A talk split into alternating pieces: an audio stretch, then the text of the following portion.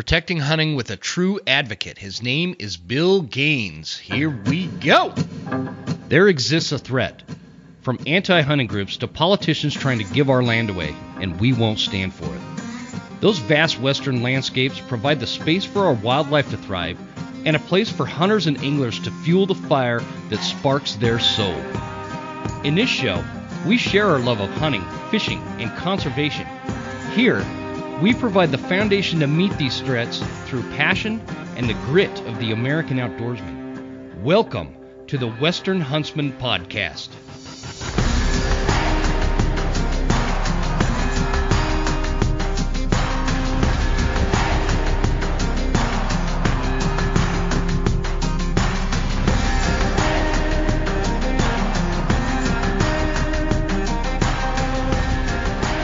Gentlemen, welcome to episode number 58. This is Jim Huntsman, your host, coming at you from the Broken Time Studio in Hayden, Idaho. Hope you guys are doing great. Glad you guys have tuned in. We have an episode today that I'm going to talk to a hunting lobbyist, an advocate, and his name is Bill Gaines, and he was referred to me by the director of Idaho Fish and Game, Director Ed Schriever.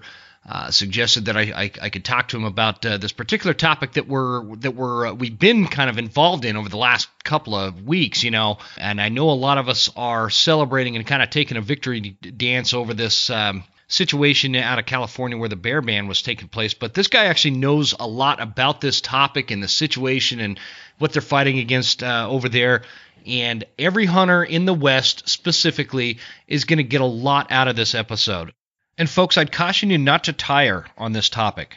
Don't allow yourself to get worn out talking about this topic, because it affects us all in North America. And this kind of infringement on hunting and hunting rights and our ability to do and conduct ourselves in this lifestyle is at stake. And I know it might seem, you know, I don't know, frivolous or too far away to worry about or whatever, but that's not the case. We really have to be cognizant here. We have to be awake. We have to be aware.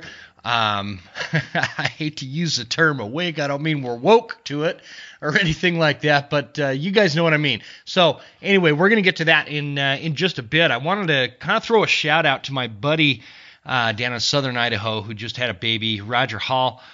Congratulations on the newborn, and he had a little boy, and dude, congratulations. That's awesome. I know, and anybody else has had, I know another buddy of mine, Justin, he had a baby down in southeast Idaho, and many of you listening that I don't know personally, maybe you've had a baby recently, and congratulations, guys. That's really cool. I got some hot tips for you. This is for the husbands, okay? Because I don't have any hot tips for you wives out there, but to Roger, you know, a couple of things, words of encouragement because he had made a post saying that, you know, there was some fear. He was indicating that he was maybe a little nervous to take the baby home and away from the hospital with all the help of the nurses and doctors and all that kind of stuff. I know exactly how you feel, dude, and it's a big deal, and it's a big responsibility, and there's a lot of weight on your shoulders now as a dad, and that goes for you moms as well. There's probably more of a burden on your shoulders, and I don't say that lightly, but to help you guys out, here's a couple things. Okay, first of all, Roger, you're going to have to get super used to changing diapers, and if you hate changing diapers like I did, here's what you do. Are you ready for this?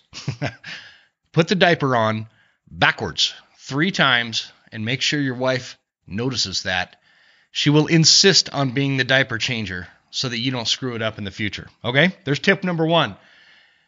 Tip number 2, offer to be the one that goes out and buys diapers when they run out. Don't order them online, and don't make your wife. She's already exhausted. She's worn out. You go buy the diapers.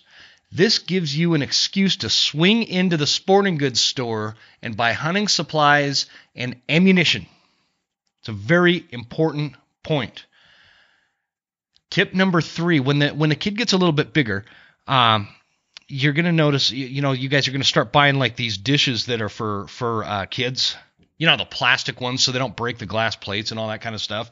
And if your wife is obsessed with cleaning your plates and putting them in the dishwasher as much as mine is and was at the time.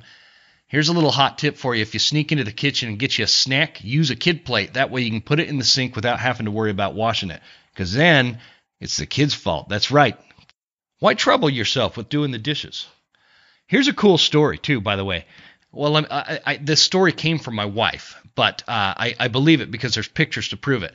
So my father-in-law's brother took, and I don't know which cousin of my wife's it was, but took a little kid out that was still in diapers, you know, just a baby that got a little fussy out on the mountain.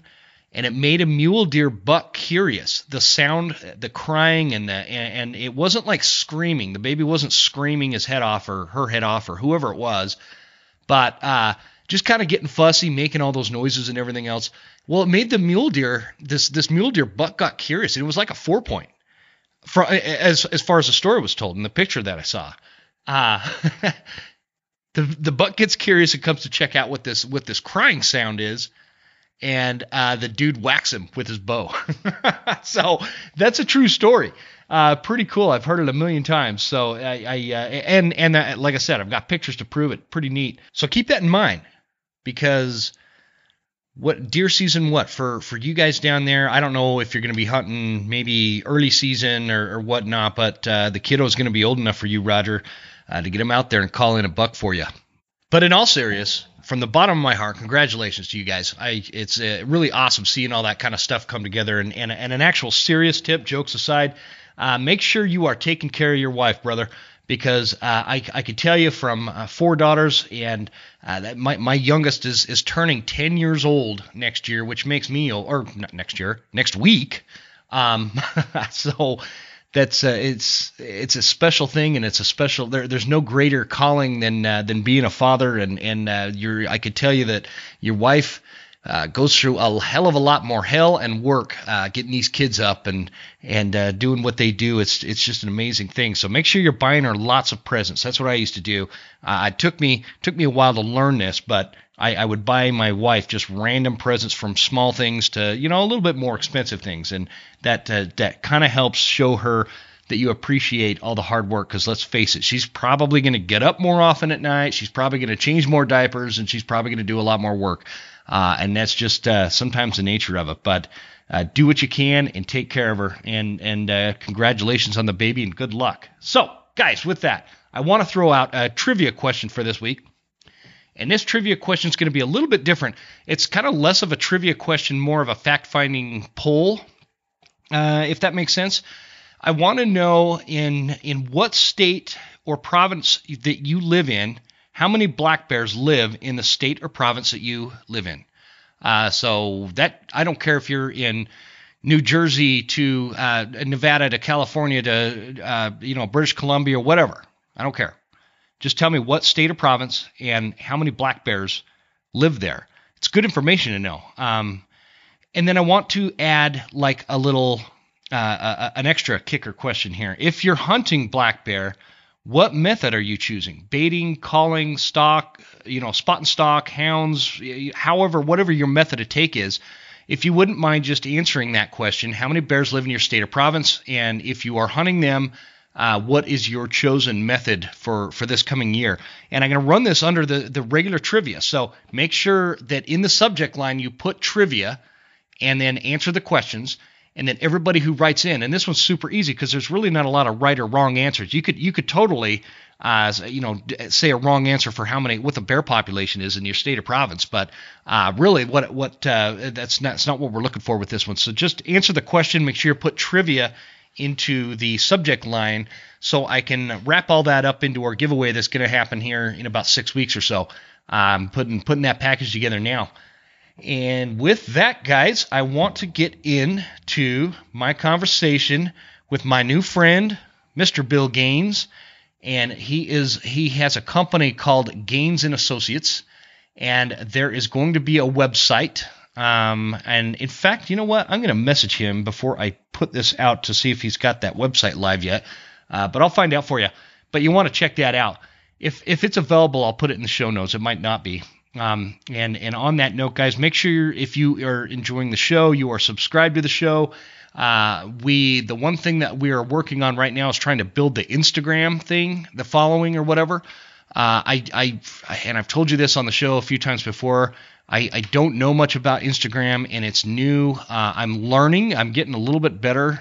And but a lot of people, you know, when I try to get like some big name guest on or something, they're going to look at my Instagram followers, and it's only sitting at about 1,000 right now. So I need to build that and that helps convince some of these bigger names to come on. And the reason why that's cool is because it would be cool to hear from some of these guys like I've been trying to get Jocko Willink on because he's a big-time elk hunter. If you don't know who Jocko Willink is, you need to check that dude out. Super cool guy, super motivating guy, and I want to talk to him about elk hunting because he's been on a ton of podcasts, but never really talking about hunting. And so that's just an example. So the point is if you wouldn't mind, if you're on Instagram and you're not following the Western Huntsman, jump on there at the Western Huntsman and check it out, and use hashtag Team Western Huntsman. Thank you guys for who has been using that hashtag. I actually just figured out how to follow that, and I just figured out who's like using it, and you know, everybody's out there tracking with that hashtag Team Western Huntsman, hashtag Team Western Huntsman. So definitely use that too, and that'll kind of help tie everything back to the page. Okay, I'm asking you guys to do enough stuff. I appreciate all that. Thank you guys so much for all the support you've given us at the show.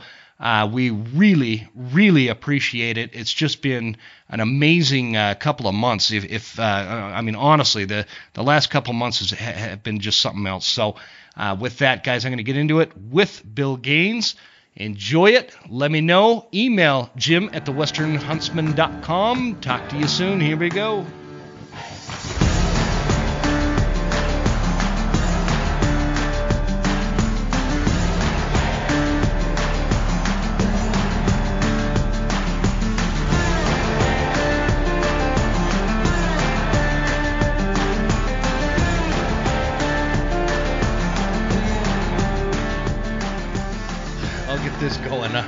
All right, folks, this week I am on the phone with Bill Gaines down in California with Gaines & Associates, and Bill is an advocate and a lobbyist for the hunting community, and I'll bet that keeps him pretty busy down in California.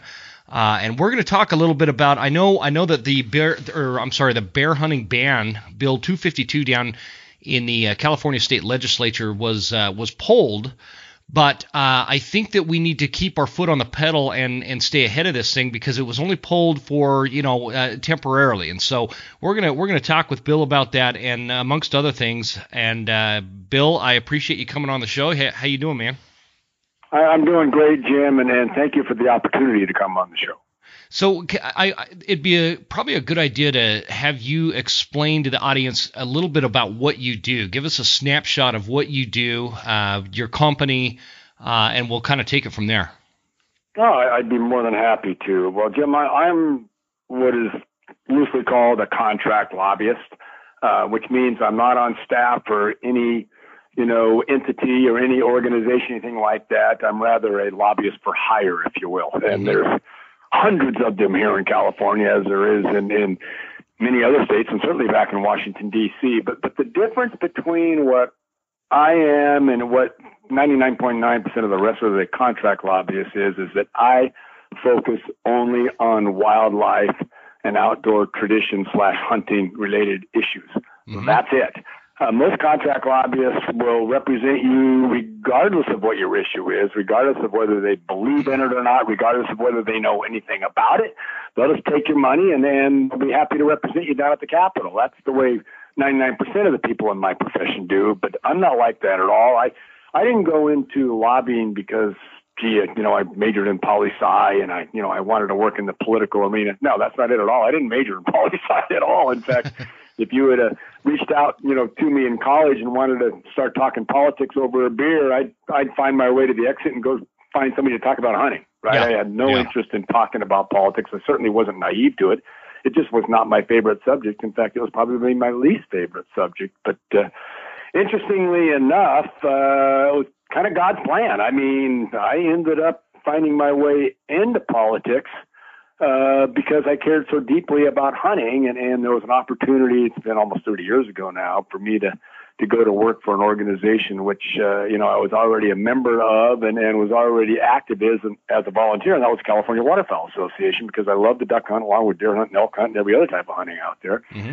And, you know, they put an ad in the paper, the old-fashioned way, Jim, when you actually had to put a want ad in the want ads, right? Yeah, I remember those days. And this is back about 1990, and my wife saw this ad. She goes, hey, she goes, you know, this is something you may be interested in. And boy, I saw that. It said, you know, California Waterfowl is looking for a director of government affairs. And I'm going, oh, how cool would that be to be able to work in an arena that you care so deeply about and know a lot about, right? Because I've been duck hunting for years at that time, along with everything else. Yeah. Anyway, so applied for that job, went through a series of interviews and ended up getting it. And then so I was staff lobbyist for CWA for about 15 years. And then, you know, I care about more than just ducks, right? And so then I made the break and started my own firm, Gaines & Associates, which now represents, I'm blessed enough to represent a variety of wildlife-related groups, you know, ranging from RMEF to Cal Deer to Turkey Federation to wild sheep and so on and so forth here in California. And it's my absolute pleasure to represent them because I care as deeply about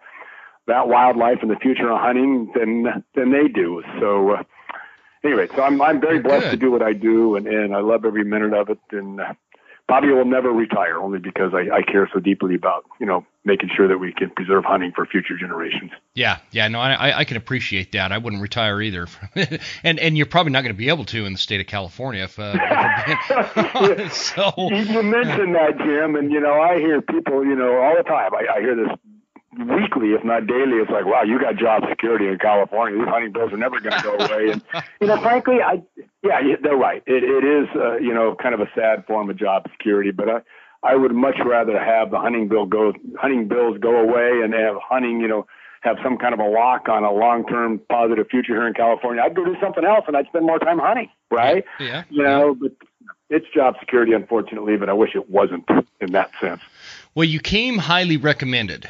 When the director of Idaho Fish and Game tells me that you're the guy I should talk to, I take that pretty serious. And so Director Schriever sent me your way, and I'm glad we connected because I feel like we have a lot to talk about, and anything that we could do from you know, my audience over here and. You know, this is an audience made up of Western hunters. I'm based in Idaho, so I always say whatever we could do from Idaho, but I've got listeners in Florida to New Mexico to Texas and even New York. So whatever we could do to help along, you know, I know a lot of us came together during this bear ban bill 252, but mm-hmm. That's kind of what I want to center this conversation about. Can you kind of explain a little bit, because you had a little bit of warning that this bill was coming, and so, you know, guys like me, I had no idea. All of a sudden I saw this you know, legislation proposed to ban bear hunting in the state of California. In fact, before we go there, let's back up and talk about the mountain lion hunting ban. Can we talk about mountain lions and bobcats in the state of California for a minute? Oh, of course. And tell us a little bit about how that happened in terms of the ban and what the effects have been since then. Well, yeah, I mean, you know, the ban on mountain lion, I mean, Ronald Reagan, when he was governor of California way back when, actually, you know, signed a moratorium on mountain lion hunting in California. But to make that extremely formal, it was brought before the California public on a statewide general ballot. No, gosh, I want to say it was like 1989 time frame. And the public, you know, not knowing any better, went ahead and voted, you know, to define the mountain lions as a special status species here in California. Obviously, that shut off hunting. How was that justified to the public? Like, how was that marketed to the public? You know, the bill didn't pass by much.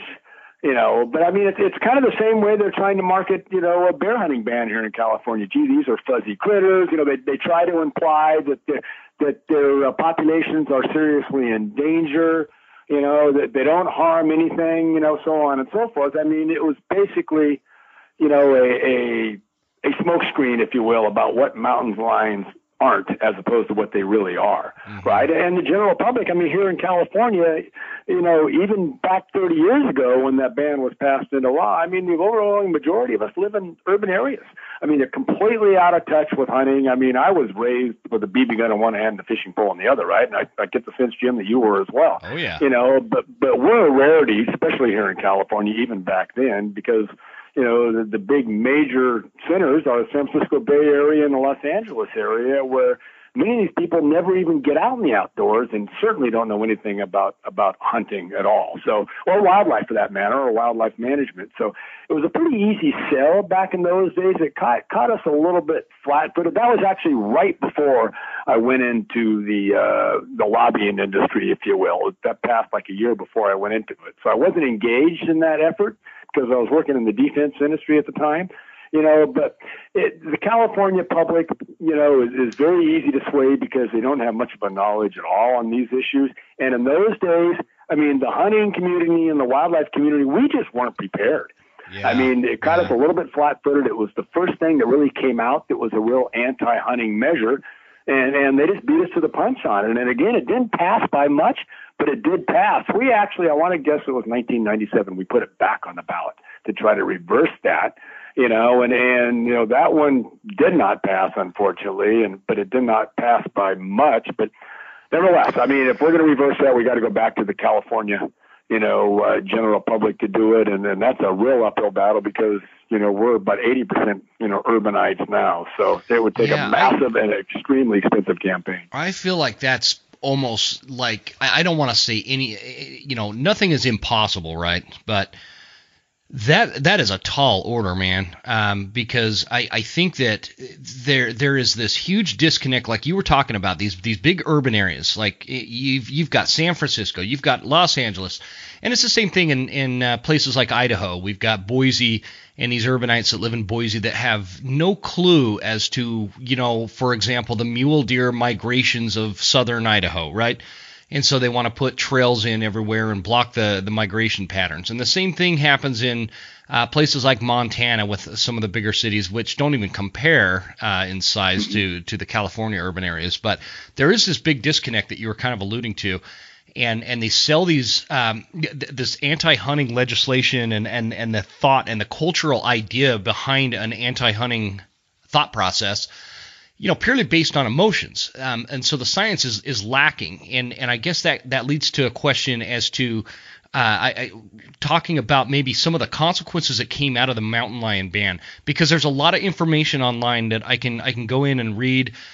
Some of it's confusing and conflicting. What is your take on that? What is your take on what the consequences of banning mountain lion and bobcat hunting, what's that done to the state?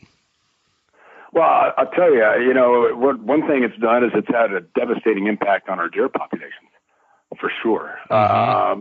You know, and so obviously we can't hunt them, so we've lost hunting as a management tool. As I mentioned a minute or two ago, I mean, the language that was placed on the ballot left depredation in place, you know, but we've got some administrative efforts these days by folks within the department and so forth that they, you know, have really put the crunch on what it takes to get a depredation permit, you know, for mountain lions as well. So, I mean, to do that, I mean, you've got to have a really serious and rare, you know, situation.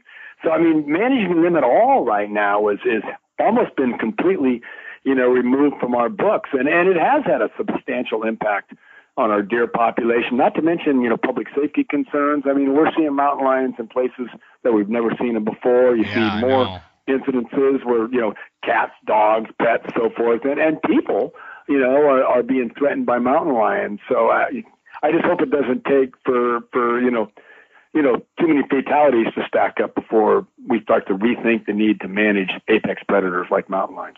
Is it fair to say that the state of California spends money, pretty substantial dollars on, you know, some of these depredation hunts that they have to pay professional hunters or whoever they're using for that, probably the Wildlife Service. What is it in California? Is it Fish and Game or is it Fish and Wildlife Service? What is that? Well, it was Fish and Game. This is kind of an indicator of where this state is headed. Up until about 10 years ago, it was the Department of Fish and Game. You know, and then they actually changed the name of that to the Department of Fish and Wildlife. And obviously the animal rights folks were a big push behind that. Now, we still have the California Fish and Game Commission, which is the entity that actually adopts the regulations. Of course, Fish and Wildlife makes recommendations to them. But the only reason why we can still call that the California Fish and Game Commission, I mean game instead of wildlife, is because it's in the Constitution. You know, and changing the name of an entity in the Constitution is a whole different, heavier lift than simply changing the name of an agency. So it is still the California Game or Fish and Game Commission, but yeah, it's something that's Fish and Wildlife now. Gotcha. And so, and it is not a constitutional right to hunt in the state of California, right? Like somewhere like Idaho. It is not. And I'm glad you brought that up, Jim, because it is a constitutional right to fish in California. And many times over the years, I've had people call me up and go, Bill, I've got the answer. I've got the silver bullet. Let's just put in the Constitution that we have the right to hunt in California.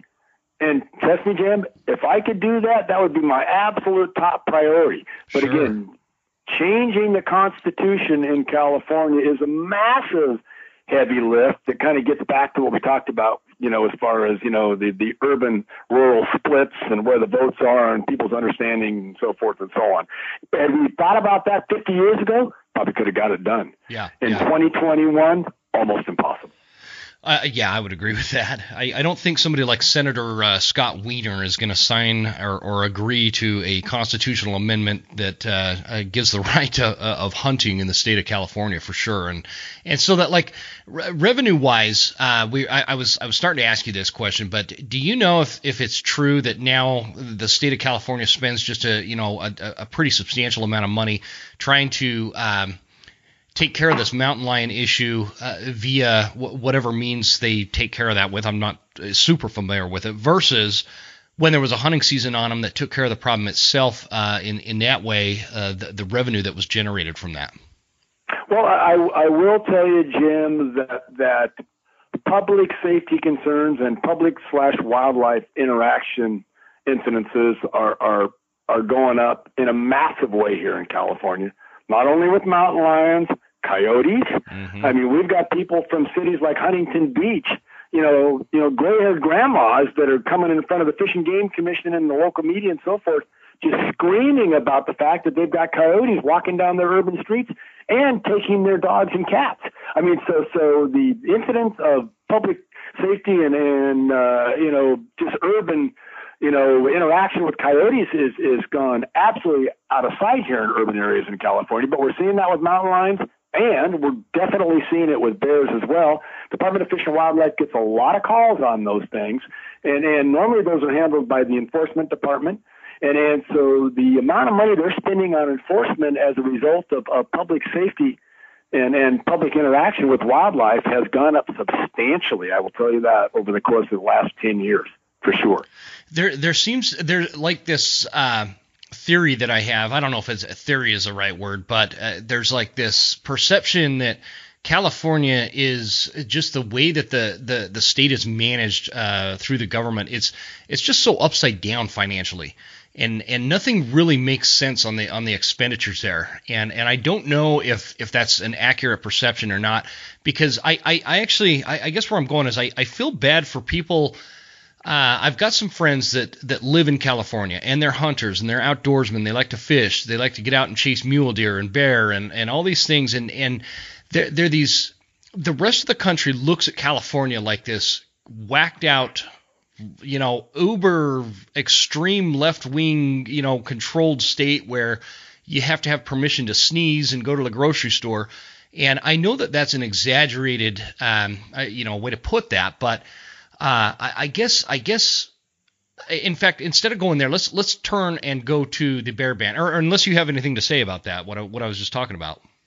Well, I'll make it, you know, pretty simple. I mean, when it comes to the battle to protect hunting and maintain those traditions, and wildlife conservation with, you know, hunting as the and hunting dollars as a, you know, a key and critical driver. I mean, battles to save all that. I mean, we're on the tip of the spear here in California. Make no mistake about that. And you know, and the saying goes, you know, as goes in California, so goes the rest of the nation. There's a lot of truth to that as well. Mm-hmm. I mean, if we lose bear hunting in California, I promise you it's coming to your neighborhood next. You know, well, you're exactly right, and that's why you and I are talking right now, and that's why, because I've gotten messages there, Jim, what are you doing getting overly involved in issues coming out of California, and the reason is for exactly what you just said. They've already taken, this when we're talking about eating an elephant one bite at a time, they've already gotten rid of mountain lion hunting, they've gotten rid of bobcat hunting, they've gotten rid of trapping and hound hunting. I'm not sure if they've gotten rid of baiting in the state of California. They have. They have? Okay, they have. So what that does is that's going to fuel the fire. There's already a discussion in the state of Washington to ban the spring bear hunt season, right? And so that's going to add a lot of empowerment to the people that want to ban the spring bear hunt in Washington. Well, that's going to bleed over into places like Idaho and Montana and Utah and Colorado, all these other western states, and places like Idaho. We're pretty fortunate. That seems like it's not even possible right now in California to even discuss the thought of banning bear hunting. There would be riots in the street that Antifa would be jealous of, right? And so that's today. What I'm worried about is 10 years from now or 20 years from now. All that stuff that is going to bleed into our states. Well, let me give you this example, Jim. The sponsors of Senate Bill 252, the bear bill, is the Humane Society of the United States. That's not a California organization. That's a national organization and an extremely powerful one that I hope every hunter listening to this show is well aware of, because they have nothing to do with spaying and neutering, and they have everything to do with trying to outlaw hunting across the board. If they listen to this show, they're aware of the Humane Society of the United States. Yeah, absolutely. For sure. Well, why do you think the Humane Society picks California to tee up this bill? I think they know the playing field here in California is the most favorable to what they're trying to do. The liberal, urban legislators have primarily Democrats, have super majorities in the House and in the Assembly, right? I mean, in the Assembly and in the Senate, right? Mm-hmm. So, I mean, they know that the playing field is just ripe to pass legislation like that here in California, like nowhere else in the nation. So let's bring it to California, let's pass it there, and then let's march it northern and eastward until we've got bear hunting banned throughout the whole United States. I've read that article on the bear ban in California from the Humane Society.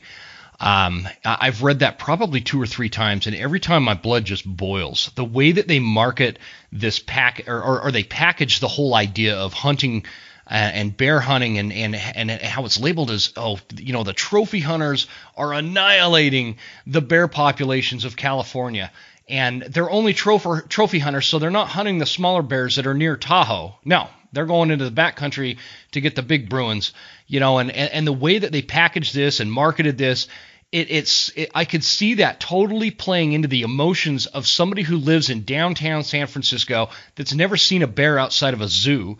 They don't know what bears eat. They don't know what bears do. They don't know how they pattern and migrate and breed and all these things that go into a bear's lifestyle. But I could see somebody sitting there reading this article in a park in San Francisco and getting this image of a savage, bloodthirsty hunter out there looking for a big trophy bear to take the bear hide home and simply make a rug out of, as if it's not taken for the meat, it's not harvested for other things outside of just the trophy aspect of it. It makes me sick, if we're being honest. That article makes me sick. And it's stuff like that we have to counter.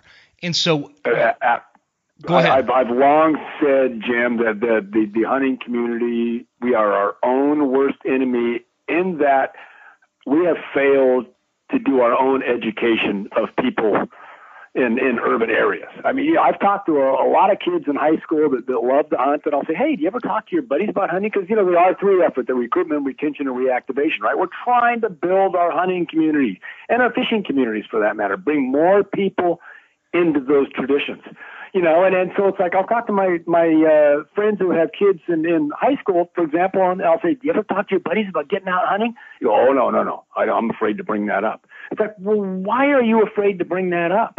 I mean, you know, hunters have a proud tradition. I mean, I could go on and on and on about, you know, the wildlife conservation model and how hunters are the ones that not only built it, but that drive it and, you know, the benefits to game and non-game species. You guys, you know that, Jim. You know that. But, but the general public in the urban areas don't know that. They don't know the benefits of hunting. They don't know the revenue streams. They don't know the good work that groups like RMEF and others are doing on the ground, you know, to benefit the habitat of these species and the other species that use those habitats. I mean, we've got to do a better job of educating urban people as to, you know, the role, the very, very positive role of hunting when it comes to wildlife conservation for all species, not just game species. And we've got to work harder to get them out in the field, get them out there, educate them, you know, like, get them to get their hunter safety certificate and get a hunting license. I mean, I think we have 40 million people in California. We sell about 250,000 hunting licenses. Crunch those numbers, right? We're about 0.5% of our public hunt. Yeah, I mean, that's pretty scary. And that's one of the arguments that we hear the animal rights folks bring up all the time when we're debating, you know, policy, whether it be in front of the Fish and Game Commission or in front of the state legislature. It's like, well, you know, 99.5% of California doesn't hunt. Well, that doesn't mean that 99.5% of Californians, you know, have to be anti-hunting. They're not, right? A lot of them would strongly support the good things that we do on the ground, but we've got to reach out and educate them. You know, winter is a great time to get stocked up, geared up, and dialed in for this coming hunting season coming up in 2021. So I want to save you guys some money. And first off, let's start with Hoffman Boots. Hoffman Boots are the boot of choice at the Western Huntsman. And it used to be, Hoffman Boots used to be like this little North Idaho secret with their hunting boots. But these boots are great boots. They won't cost you as much as some of the other top name brands out there, but they are every bit as good. And to save it even a little bit more money, I want you to type in the promo code Huntsman10 to save you 10% off at checkout. Now, I got to give you a fair warning real quick up front with Hoffman Boots. They're like 6 weeks out right now on orders because everybody is jumping on the Hoffman Boot train, and you should too. Next, I got SKRE Gear, Extreme Mountain Gear. This high-performance hunting attire and gear is specifically tested for camel patterns throughout the North American continent, and it's backed by a great company. Guys, SKRE has a great history. I tested this gear all last season, and I put that gear through the ringer, up and down, left and right, to and fro. Save you a little bit of money. Use promo code TheWesternHuntsman at checkout to save you 15% off and free shipping. That's a hell of a deal. Check out SKRE Gear, SKREgear.com. It'll be in the show notes. Last and certainly not least, Phelps Game Calls, the choice, the selected call company of the Western Huntsman officially for 2021. Guys, there's some big things happening with Phelps Game Calls, and I can't say enough good things about this company. What a story. Started in a just like this workshop, and now it's one of the premier hunting call companies out there on the market. And if you haven't tried Phelps Game Calls, you're really missing out. You really are missing out on those diaphragm elk reeds. They are amazing, and they will. The amp frame is an absolute game changer. Check it out at Phelps.com and use promo code Huntsman10 at checkout to save you 10%. Let's get back into the conversation, guys. Thank you to our sponsors, and thank you for supporting our sponsors. Here we go. Yeah, I agree. And I want to talk about how we do that, because I want to – you know how you can see those if you're watching TV and you see these ads of like Sarah McLachlan singing in the background and these, you know, Humane Society ads that they put out there.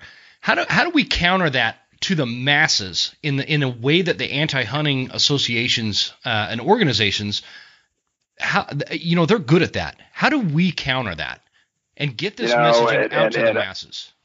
No, I hear you on that, and I mean it's certainly far more than every hunter going out and reaching out to somebody who lives in an urban area and trying to educate them. I mean, we've actually talked about this. We've talked about banning all the various organizations in the state that care about wildlife and care about hunting together to build a war chest, if you will, and put things, you know, on the radio and TV and so forth in a lot of these urban areas. I think that's what it's going to take. you know, is a massive media outreach campaign similar to what the animal rights folks do. I mean, it's a multi-million dollar effort, you know, to do that. But I think that's something, if we're ever going to achieve the level of education of the inner city folks that we need to really protect hunting over the long term, we've got to pull something like that together. I agree. And I've been thinking about that. How does a hunting community come up with $30-40 million and come out with both online, television, radio, just a campaign that is not necessarily promoting, you know, the public to go hunting, but more of an educational thing.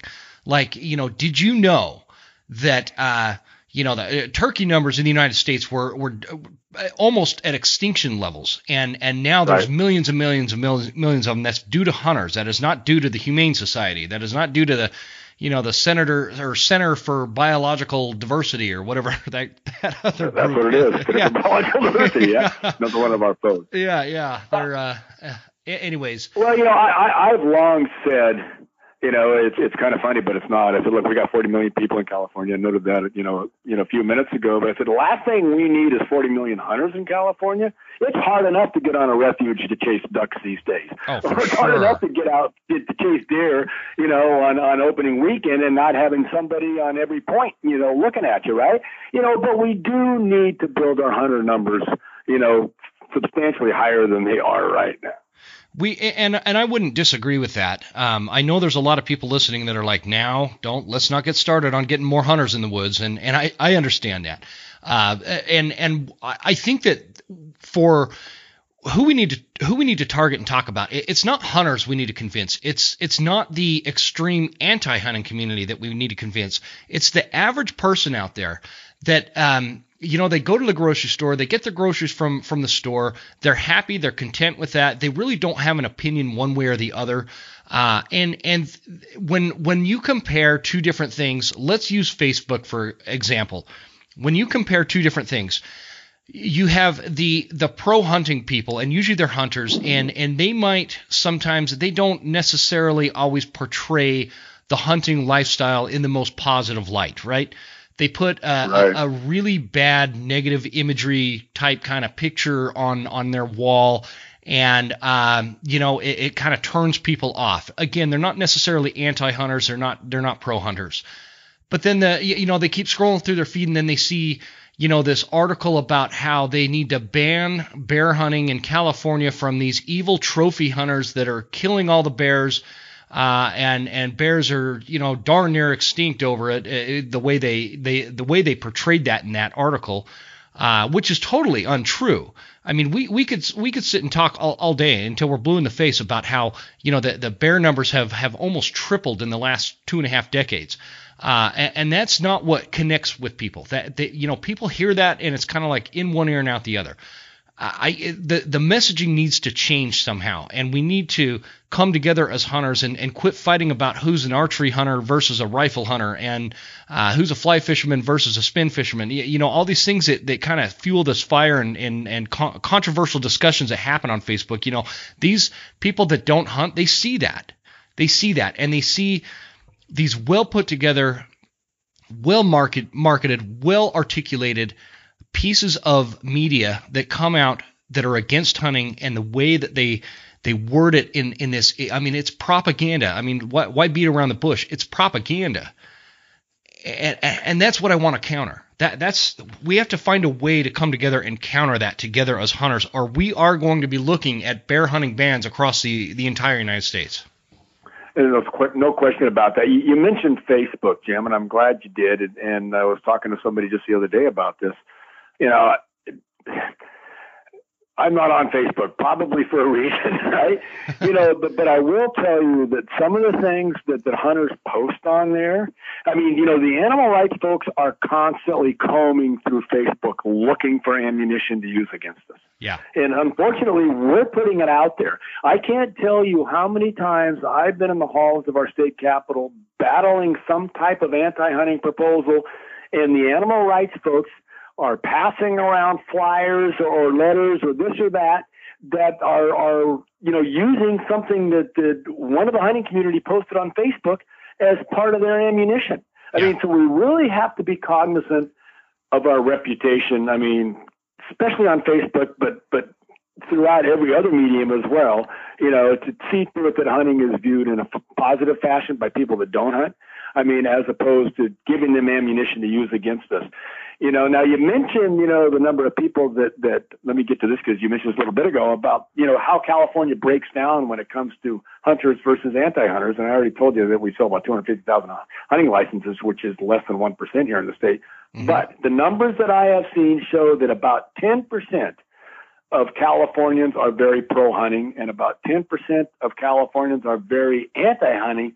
And the 80% that is in the middle really has no opinion, you know, and that's our target when you talk about educating and reaching out and trying to get more people to embrace hunting. It's that 80%, and it can be done, but it's going to take all of us to do it. Mm-hmm. You're exactly right. That 80% is I think that's going to be, you know, fairly consistent with you know, some give or take there throughout the country. You know, that I think I want to say nationally the hunting community of committed hunters that go out at least once every 5 years is somewhere around 10%. I could be wrong on that, but that's, I don't know, I read that somewhere. But let's talk about the bear ban bill. Okay. So we have and I tried to get him on the show. He has not answered.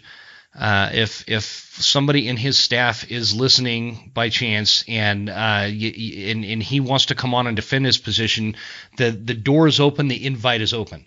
Senator Scott Wiener sponsored this bill 252 that is an outright ban on bear hunting, and a lot of it is, you know, based in the article from the Humane Society that talks about how global warming is reducing the amount of bear habitat. And is there any truth to that, by the way?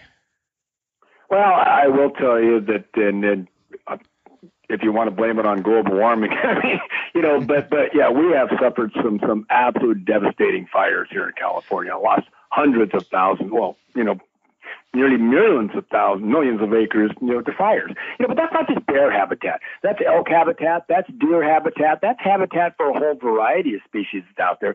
And, you know, the revenues that are coming from the bear tag sold here in California, which was $1.4 million last year, goes into an account that we set up, dedicated account within the Department of Fish and Wildlife, that the Department of Fish and Wildlife partners with groups like California Deer, Mule Deer Foundation, Rocky Mountain Elk, others, to put that habitat back on the ground. Mm-hmm. So, I mean, yeah, we've lost some habitat here in California, but it's not just bear habitat. It's habitat for a variety of species, and bear hunting is helping, and the revenues from bear hunting are helping to replace that habitat and get it back on the ground for the benefit of bears and the other species that depend upon it. But that habitat loss is just temporary. I mean that when I guess I'll put it in the Idaho context. When we have a big forest fire here, I'm hunting that forest fire area the next year because that's where the game's at. And you do. Yeah. And so I mean I know that's not the way they word it is. It's like, okay, we've got you know, everybody's driving an SUV now, and it's warmed up the planet so much that we're having all these fires. Has nothing to do with the lack of logging and forest management and anything like that.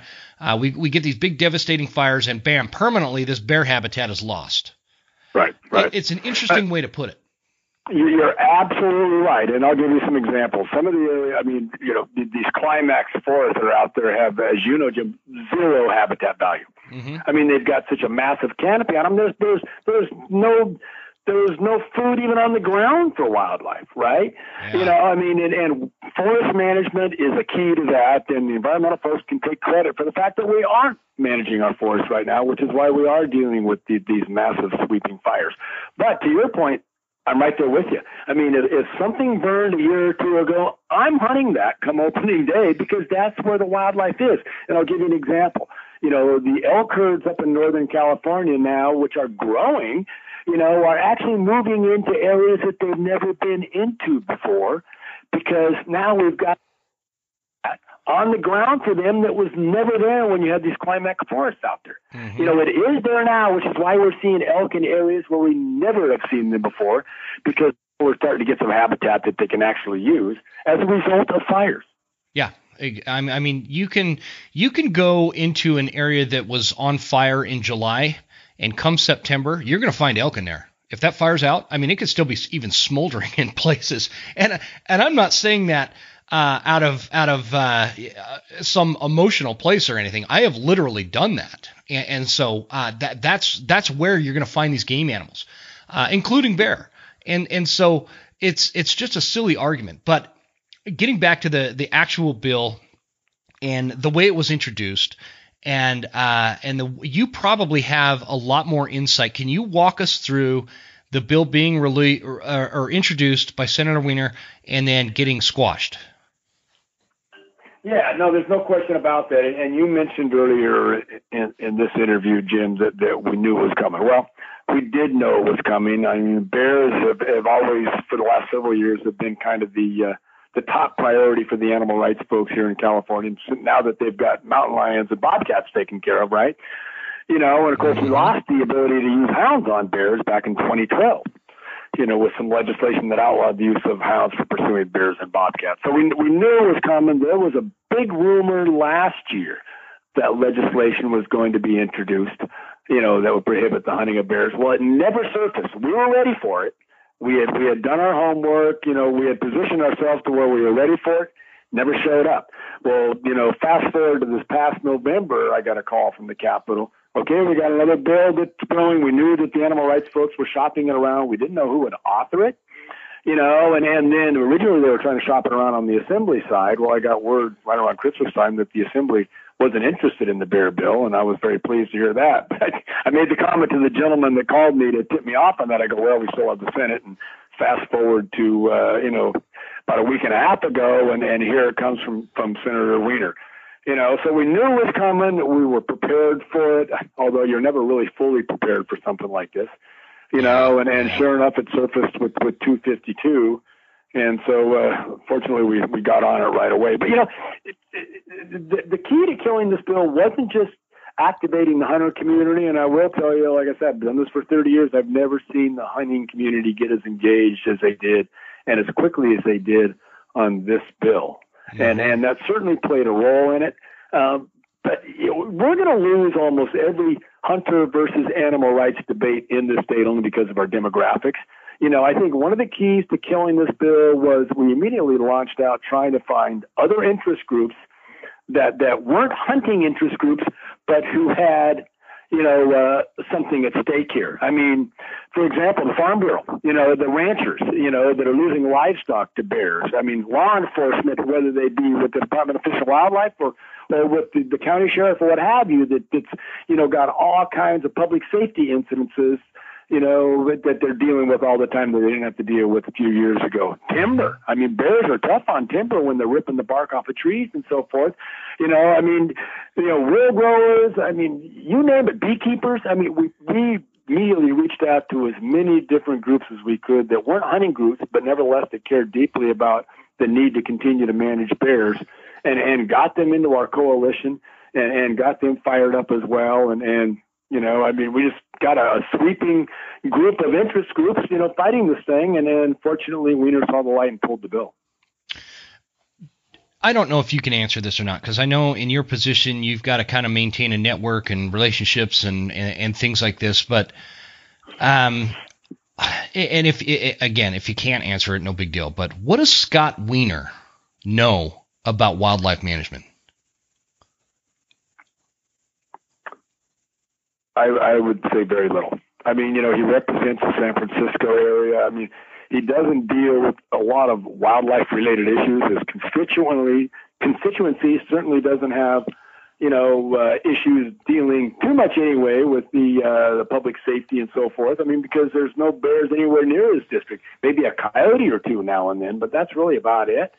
You know, so very, very little. I just think he got caught up in, you know, got fed some of the Humane Society stuff and then, you know, thought that it was time to introduce some legislation like this. So you've been dealing with this. Something of concern to his district. Oh, yeah, exactly. And that was my point. I put out a bonus episode discussing this bill before it had been polled and talking about this. You know, we're in the middle of this global pandemic, right? We've got I made the point that the state of California has a homeless population that is 4.5 times greater than the bear population. There's debt. There's all these, you know, the crime and all these things that are happening, not just in California, but everywhere, right? And I guess I just question, like, the timing. Do you feel like maybe with all these distractions going on between elections and pandemics and all this craziness that's been going on that 2020 is going to be forever famous for, was all these distractions maybe an opportunity for the anti-hunting movement to introduce some kind of legislation, as if it can kind of get passed under our noses?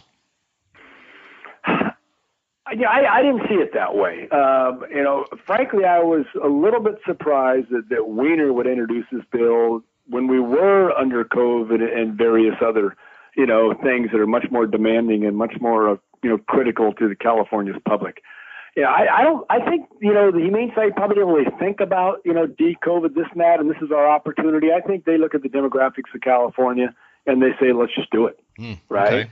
I mean, we actually used COVID as one of our arguments, and this is a real, true argument. I mean, that this is no time to be debating whether or not we should be hunting bears in California. No. I mean, you know, California's public, you know, deserves better right now. Let's this legislature focus on dealing with COVID, dealing on with homelessness and these other issues that people really care about. Small businesses that have gone under because of COVID. I mean, we can address that.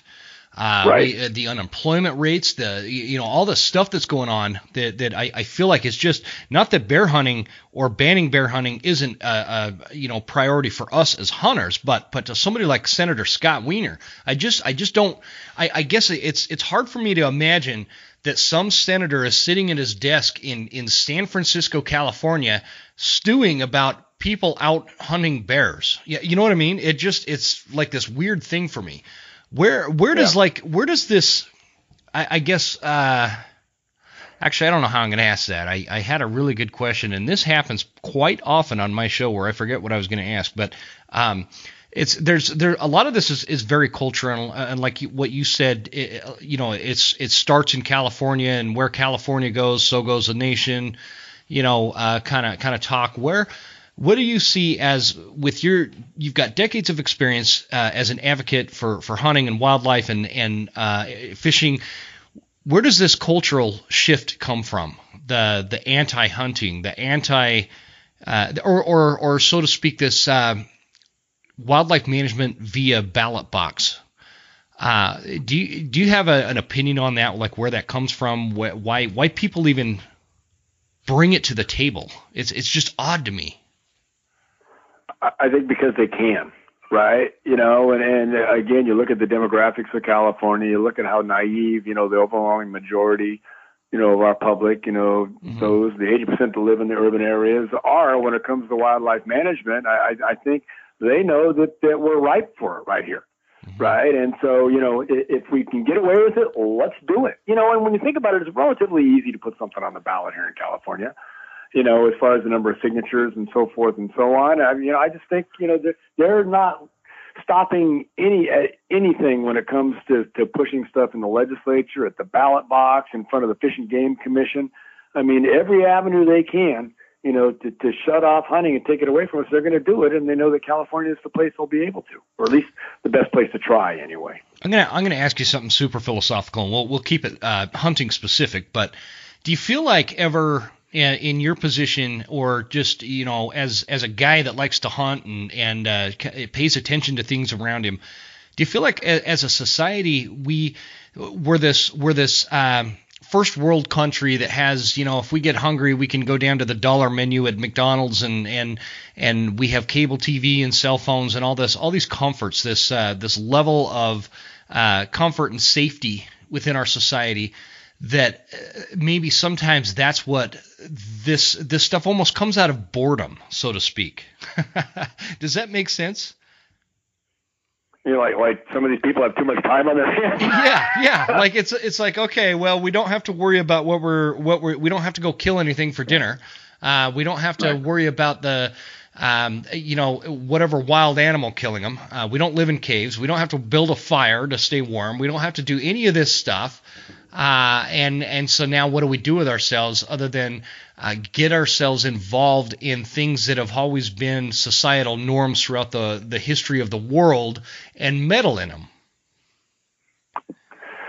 You know, no, I think, you know, you're, you know, hooking into something there. You know, a lot of these people, you know, they grow up in urban areas. You know, all they know about wildlife is what they, you know, may read in the books or see on TV. You know, they're really not out there in the wild. I mean, you know, they know nothing about hunting. It's just killing. I just think that, you know, it's just a lack of knowledge, you know, and then, you know, it just seems that you know, a lot of kids are raised this. I mean, who knows some of the things they're teaching in schools and so forth. I mean, they don't talk about, you know, the history of hunting. They don't talk about wildlife management, right? No. So I just think it's just a matter of people are getting further and further out of touch with wildlife and the need to manage them. And they have too much time on their hands, and they all want to be heroes and save the world from people killing things.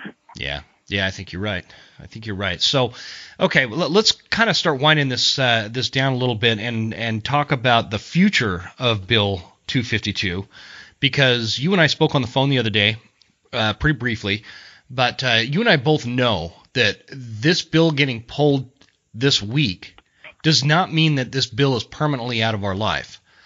And so what do you foresee happening in the next 12 months to maybe 5 years in regards to California bear hunting? Let me, you know, echo what you just said a second ago, because I want to make sure this comes out loud and clear to your listeners. This is no time to take a victory lap on this bill. Mm-hmm. You know, from what I understand, there's people out there on Facebook that are kind of pounding their chest and saying, "Looky what we did," so on and so forth. Not the time to do that at all. The bill introduction deadline for this session in our state legislature isn't even until the 19th of February. I mean, Wiener did us a favor by introducing this bill as early as he did, you know, because it wouldn't have been heard until March, which gave us several weeks to focus on working him to urge him to pull the bill from consideration, because we didn't have to worry about working committee members that were sitting on the first policy committee to be heard in any of that kind of stuff, because that was weeks off, right? Mm-hmm. You know, but we've got about 2 weeks before the bill introduction deadline even hits.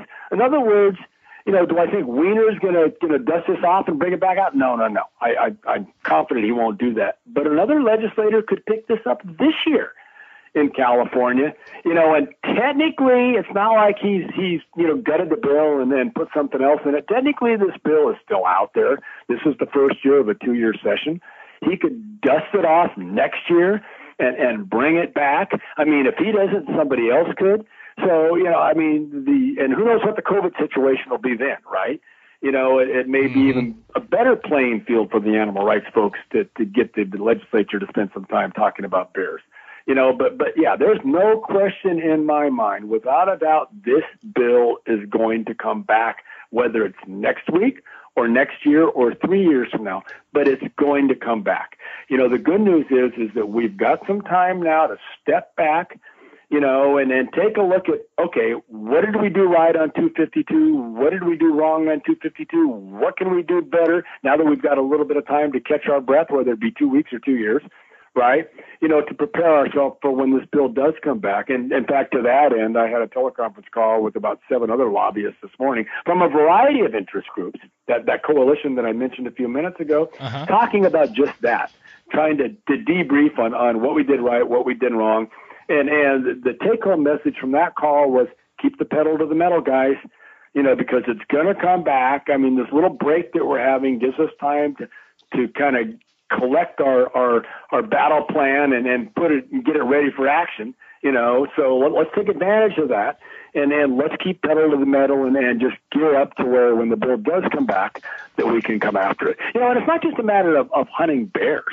I mean, we've had Center for Biological Diversity go after the hunting of elk. I mean, there's a variety of things that we hunt out there. I mean, they don't want us to hunt anything, right? It's and that's what I was going to ask you is you had a little bit of warning on this Bill 252. Is there anything else out there that we should all be aware of that you know about? Nothing that's been introduced this year, right? I mean, you know, but like I said, I mean, the overwhelming majority of bills will be introduced or will come out in print on the 19th or shortly after the 19th, you know, when that bill introduction comes. Normally it's the deadline. Normally it takes like 3 or 4 days into the next week before you see them all. But we really don't know what else is out there. There are no rumors swirling right now. But you never know what's going to come up. I'm surprised every year by some of the stuff that these guys come up with. And the other thing that we need to be well aware of is the fact that what we call a gut amendment, which is legislation that's out there that has been introduced. It may have been through a policy hearing. It may have even gone through fiscal committee. And then suddenly they'll take that bill because for whatever reason, there's no, you know, reason to keep that bill moving. They'll gut it and they'll put language in it that you know, attacks hunting or a method of take of hunting or something along those lines. Mm-hmm. That's how we lost the ability to use hounds to pursue bears and bobcats. Yep. It was a gut and amend. You know, I mean, the gut and amend is a tool that they've used for quite some time, and we need to be aware of that as well. I mean, well after the bill introduction deadline. Okay. So, you're not making me feel super comfortable. I want you to know that you and I, Bill, we need to stay in touch. And we need to, because my platform, and I've said this on a million times on the show, the foundational premise behind my show is to offset the growth of the anti-hunting community and to lay a foundation for hunters and outdoorsmen that are passionate and to have this coalition of outdoorsmen that are willing to fight and protect our hunting lifestyle and our rights and our public land and our wildlife and all these things. That's a point of this show. Usually I get on with a hunter and we talk about last year's elk season, right? And so I've got a lot of those conversations lined up, but I'm prioritizing this one because I think it's really important. And we need to stay in touch. And I am working on a lot of things on my end here that are going to help facilitate a voice for hunters to help facilitate the fight against the anti-hunters. And so I think that us having this connection is going to be helpful for both of us. And I want to stay on top of this, and I appreciate what you do. I appreciate having this conversation because you're so tuned into this California anti-hunting thing that, like you said, and I've said it's going to bleed over into every other state in the United States. And this is not like what you were talking about. We've got this victory lap going around on social media that Bill 252 was pulled, but guys, this is not the time to celebrate this because this is just the beginning. Actually, it's not the beginning. We're just in the middle of a continued effort and a continued fight to save hunting, because hunting, we're at a point where we're either seeing the end of hunting or hunters are going to have to step up. They're going to have to organize. They're going to have to unify, quit fighting over petty things like what kind of rifle you're shooting, quit arguing about somebody's choice in either method of take or size of game they pursue or all these things that tear us apart. We don't have time for this. We're going to get crushed if we continue on that path. And so, Bill, I appreciate you coming on the show. And do you have any closing thoughts for the audience before we wrap this up? No, I sure do. You put your finger right on it. I mean, this is no time to thump your chest and say, "Looky what we did," you know, and take a victory lap. But what it is time to do is for the hunting community out there to wake up. I mean, I can't tell you how many hunters that I've talked to over the years and tried to get them engaged, write a letter to their assembly member or their senator and so forth. They don't want to do it.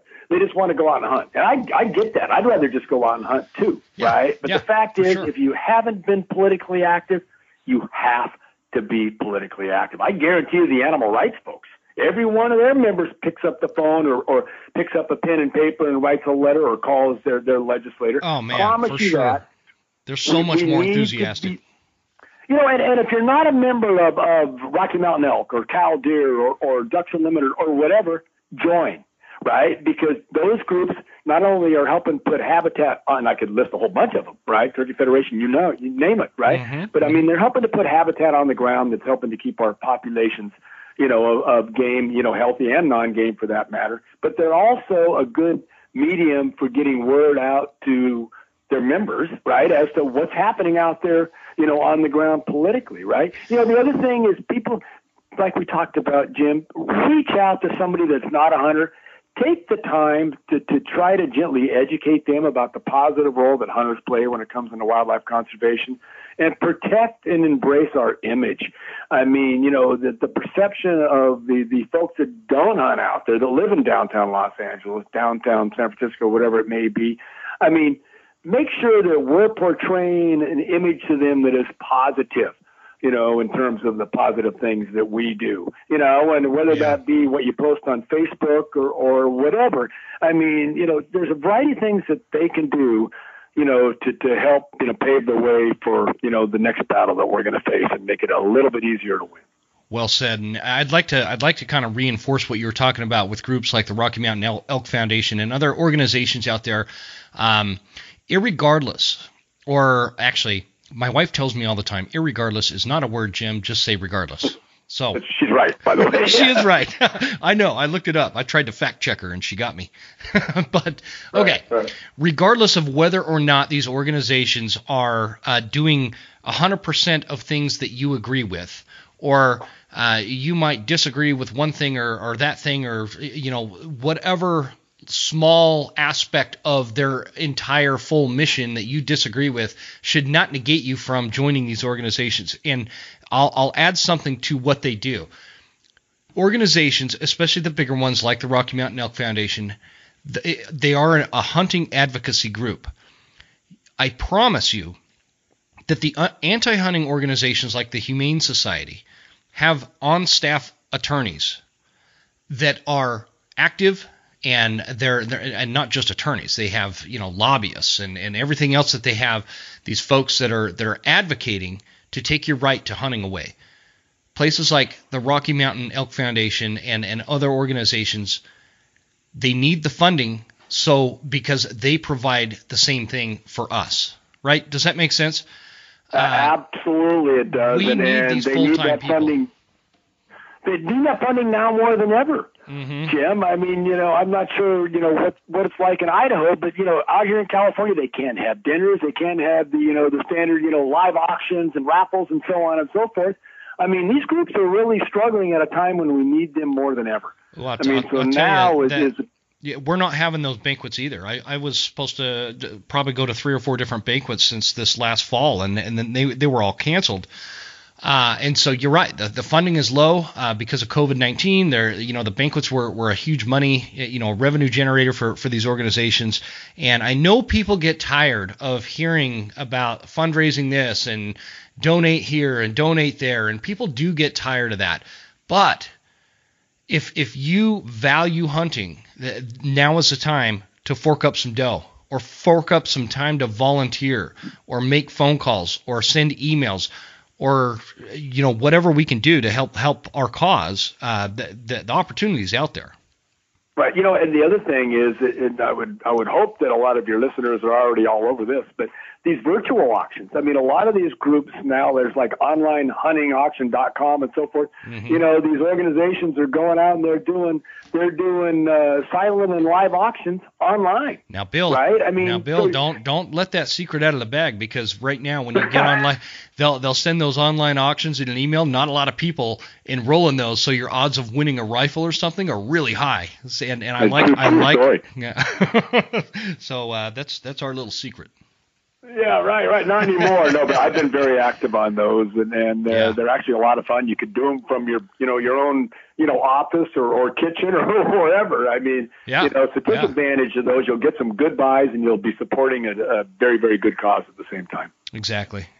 So, well, Bill, I sure appreciate you coming on the show. I think this is going to go a long way to help our cause. And like I said, you and I need to stay in touch and make sure that we are – working in unison, so we can help you guys, because we, from my standpoint over here in Idaho, I want my friends in California that hunt to know I've got your back. We've got your back, And, you know, that goes for our trappers in New Mexico dealing with that legislation and the spring bear hunt issue going on in Washington. And, you know, there's a lot of things going on this winter.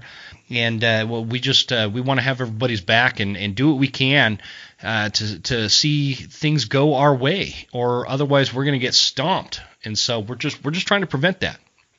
Right. We're all in this together, and there's just not enough of us to you know, to be able to say, yeah, they don't need my help. No, we need everybody's help on it. Yeah. I mean, I'd love to just talk hunting all the time. You know, what kind of elk strategy do you have? What kind of bugles do you recommend? What kind of, you know, mule deer hunting do you do? You know, I'd love to just have those conversations all the time, but we do have to have these conversations. It's the days of, you know, a hunter just buying a deer tag every year and calling yourself a conservationist and a protector of hunting. Those days are gone. Those days are simply gone. We all have to step up and do a little bit more. And we're working on a lot of ways to make that easier for hunters here at the Western Huntsman. It's just taking us some, it's going to take me some time to get this all put together, but we got some good stuff coming up. So stay tuned for that. And Bill, thanks again. Hopefully we could jump on and get you back on the show down the road here. Well, you know how to get a hold of me, Jim, and just one final comment. You know, way back at the beginning of this interview, I made the point, and I stand by it now, that nobody hates politics more than I do. Mm-hmm. And I know there's a lot of hunters out there that hate politics every bit as much as I do. You know, but I got engaged because I saw to it that I had to get engaged, and I'd make that same argument to everybody else out there. Okay, how much you hate politics? No, learn who your legislator is. You know, and get to know them, take the time to meet with them, and just stay politically active, because every single one of us has to be if we're going to win this battle over the long term. Great point. Yeah, I couldn't agree more with that, Bill. Well, thanks again. We're going to keep in touch, and we'll talk to you soon, my friend. I appreciate you coming on and sharing all this information with us. Well, thank you, Jim, for the opportunity, and it was my pleasure.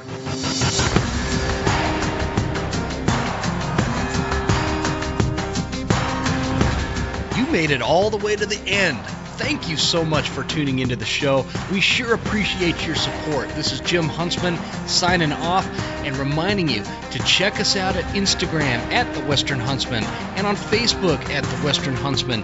And you can also check out the website at thewesternhuntsman.com. Thanks again. We'll see you guys next time. Stay Western, and I'll see you on the mountain.